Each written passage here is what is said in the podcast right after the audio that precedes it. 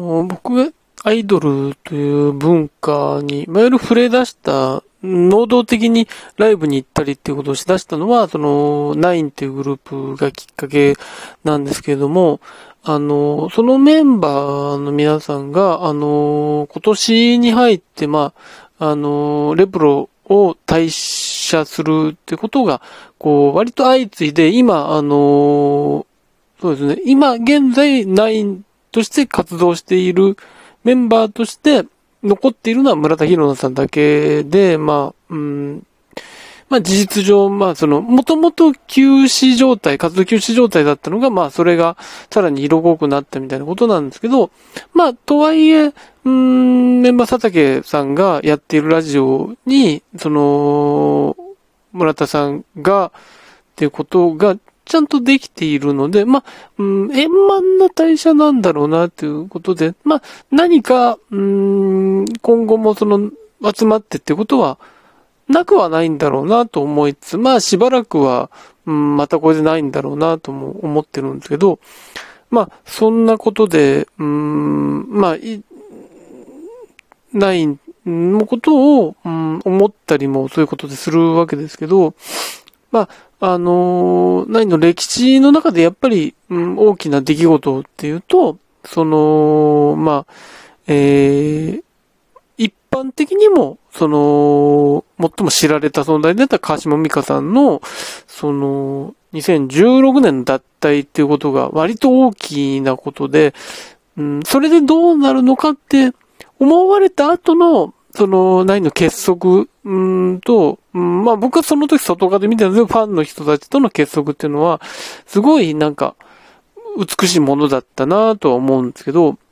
その、川島さんの脱退っていうのが、改めてどういう時系列で起こっていったかっていうのを考えると、なんか、割となんか、いろいろ考えるものがあるなっていうのは思うんですね。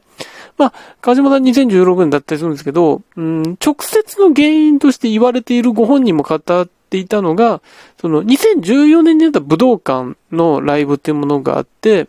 うん、まあそこで大きな達成感を得て、そこから、うん、辞めるってことを考えるようになってっていうことがね、うん、俳優に専念するっていうことになっていったんだけど、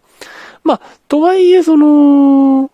俳優に専念するまあ、もともとその両立をなんとかしようとしてた人だったんですね。俳優もやり、まあ、さらにはその前には大学にもっていう時期があって、うん。で、その、自分から、そのナインに入って、他のメンバー好きになってもいいんで、みたいなことを、言ってた。割とその大人な感じで、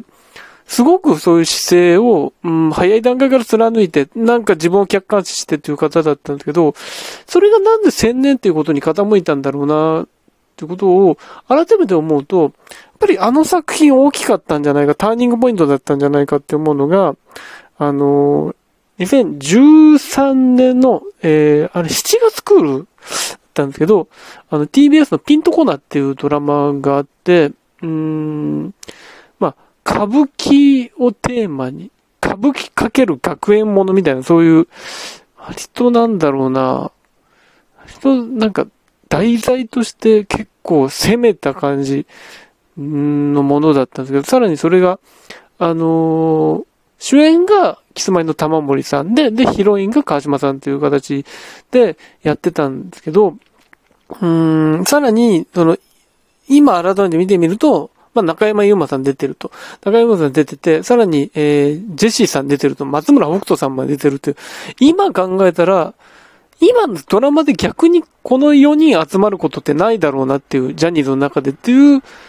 うん、並びなんですけど、これが2013年に成立してる。じゃあ2013年において、うん、この皆さんの、うん、一般的な、こう、知名度ってどのぐらいだったんだろうと思うんですよキスマイですら、うん、なんだろうな。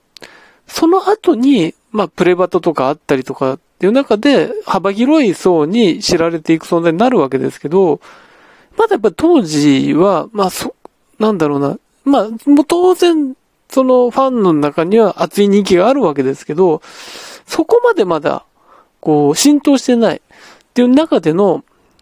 多分これ抜擢ですよね。抜擢に近い玉森さんで、さらにこの脇を固める人たちも、時代のジャニーズを担う人たち。なんだったら、このドラマから人気になっていってほしいっていう多分思惑もあったんじゃないかなっていう、うん、夫人ですよね。で、この若いキャスティングで、うん、どういう体制で放送が行われてるか、いたかっていうのを改めて思うと、多分この時に僕やっぱり何を追ってたので、記憶してるんですけど、やっぱり、まあ、朝からテレビジャックをやってたわけね、TBS で、こう、ピンとこの始まります、始まりますっていうのをずっとやって、で、しかも初回が多分2時間以上あったんですよ。2時間以上のスペシャルっていう、もう力入りまくりじゃない。TBS 押していく。これから押していくぞっていう。なんだったらピンとこはシーズン1、2ってどんどん作っていくぞっていう、多分、意気込みだったと思うんですよ。多分、その背景には花より団子の成功があったのは間違いなわけですね。花より団子ってもともとその、の企画の成立経緯、これはあの、お話、いろんなところで話が出てるので、あの、多分これは本当なんだと思うんですけど、もともとあったドラマの企画が頓挫して、急遽立ち上がった花より団子が大ヒットして、じゃあこの若いキャスティングでやってみようっていうので大ヒットしたのがあの作品だったわけですね。じゃあ、花より団子のようなムーブメント再び作ろうってなった時に、その、なんだろうな、すでにドラマの主演とかどんどんやってる人たちじゃなくて、あえてこの新鋭を抜擢してやってみて、で、こういうドラマ、跳ねる団子の好きな層がいるから、きっとそこに刺さるんじゃないか。さらに当時の若い層にも刺さるんじゃないかっていうことで、なんとかしようと思って大プッシュしてたんだと思うんですね。このドラマ。ただ、結果としてうまくいかなかった、ピンとこな。うん、やっぱり、その、特番だったのは最初だけで、やっぱりその最後は1時間で多分終わったんですね。うーん、なんか、スーッとなんか、その TBS の力の入れ方と、やっぱり視聴者との温度差みたいなのがやっぱりあったわけです。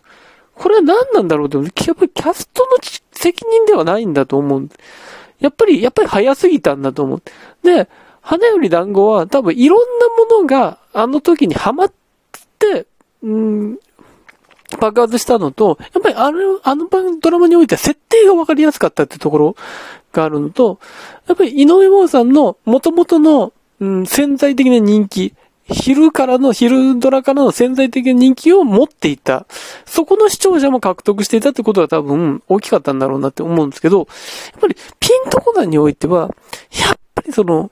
ただの学園ものじゃないです。歌舞伎っていう要素がやっぱりどうにも表現するのが、うん、難しいのと、やっぱりそこでやっぱバランス多分取るのが難しく、作る方も難しかったのと、なんか、うーん、なんだろうな、純粋な恋愛ものに徹しきれなかったっていうことが多分あったんだろうなって。多分、その要素を入れることで上の年代も掴もうと多分したんでしょうけど、まあ原作もありますからね、これだって思って多分選んだんでしょうけど、やっぱりそれがうまくいかなかったって部分があって、だから多分最初の入りからって多分、うん、各キャストが気合が入って、各キャスト、各事務所も気合が入ってたんだと思うんですけど、で、川島さんもこれでもう主演の方に行くんだっていう、こっから主演ドラマが次々と続いていくんだっていう方に、多分気合が入ってたんだと思うんですけど、やっぱりそれが、ある種挫折ですよね、多分。その、始まり方から言うとやっぱ挫折だと思うんですよ。で、そこでやっぱり自分の、うん、俳優としてのものを見つめ直したんじゃないかと思うんですよね。で、そこの中で、武道館っていうものをやった中で、やっぱりどっかで、やっぱり元々のやっぱり自分の中で俳優をやっていきたいっていうものがある中での、多分そこだったんだろうなってことがあって。だから多分このピントコナーっていうドラマが成功していたら、多分、うん、川島さんの運命は多分大きく変わってただろうし、これだから何とやりながらやれてく、やっていけるぞってことで自信にもなったのも、その、成功していれば。ってこともあるし、あとは、うん、なんだろうな、キスマイの運命も多分変わってたような気もする。玉森さんがここで、どーんと先に、どんどん売れていく状況。まあその後実際ダウンロードで売れていくんですけど、うん、だったらもっとバランスが違ったんじゃないかと思うと、あともしかしたらジェシーさんと松村北斗さんもデビューの仕方が変わっていたっていう可能性もあって、だから、その男女のアイドル誌において、このピンとコナが成功してたバージョンの歴史って多分全然違うものになってたんだろうなって思うんですね。うん、だからそう考えると、なんか面白いなっていうことがあって、まあ、その後、あの、川島さんが、その、だ、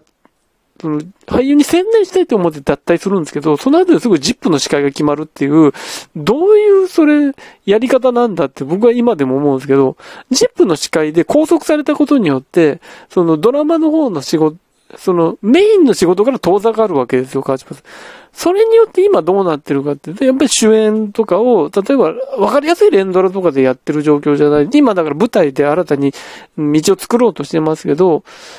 なんか、なんかそこの采配もちぐはぐだったんじゃないかっていうことを思って、それはもやもやっとするんですけど、だから、あそこでなんでジップを入れたのかなっていう、ジップを入れるために脱退させたんじゃないかっていうことにも勘ぐってしまうぐらい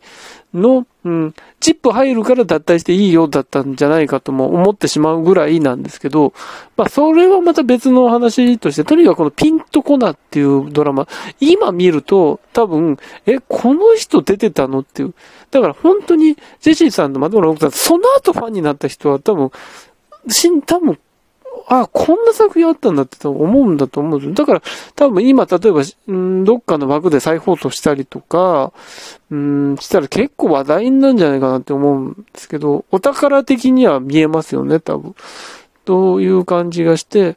だから、うん、未だに思います、あの、テレビジャックのムードとそこからのヒットしなかったっていう感じを、未だに僕は思い出して、ちょっと胸が痛くなったり、あれヒットしてたら、ナイン自体も違ったんだろうなとかっていうのを思う、作品ですね。うん、改めて